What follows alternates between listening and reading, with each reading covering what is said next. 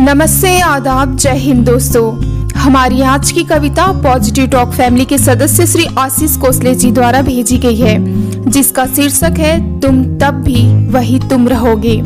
अगर आप भी चाहते हैं आपकी लिखी कविता को एक आवाज़ मिले तो हमें नीचे लिखे ईमेल आईडी पर अपनी कविता और साथ में अपनी एक फ़ोटो भेज सकते हैं।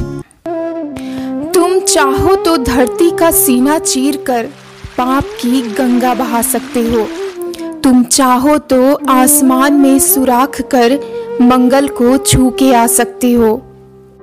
तुम चाहो तो काट कर करोड़ों वृक्षों को लकड़ी के गट्ठे में तब्दील कर सकते हो। तुम चाहो तो जंगलों को जलाकर बसा सकते हो असंख्य आबादियाँ। तुम चाहो तो किसी एथिलीन को पॉली में संयुग्मित कर दे सकते हो प्लास्टिक को अमृत्व का वरदान।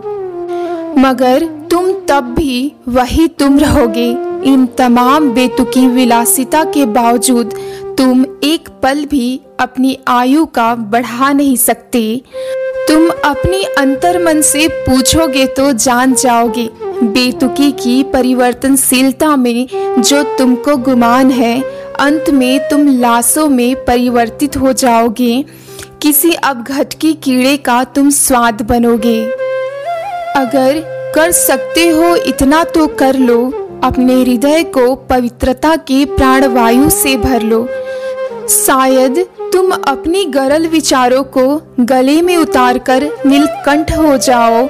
जितना सरल मनुष्य होना है, उतना ही कठिन है मनुष्यत्व को सतत बनाए रखना।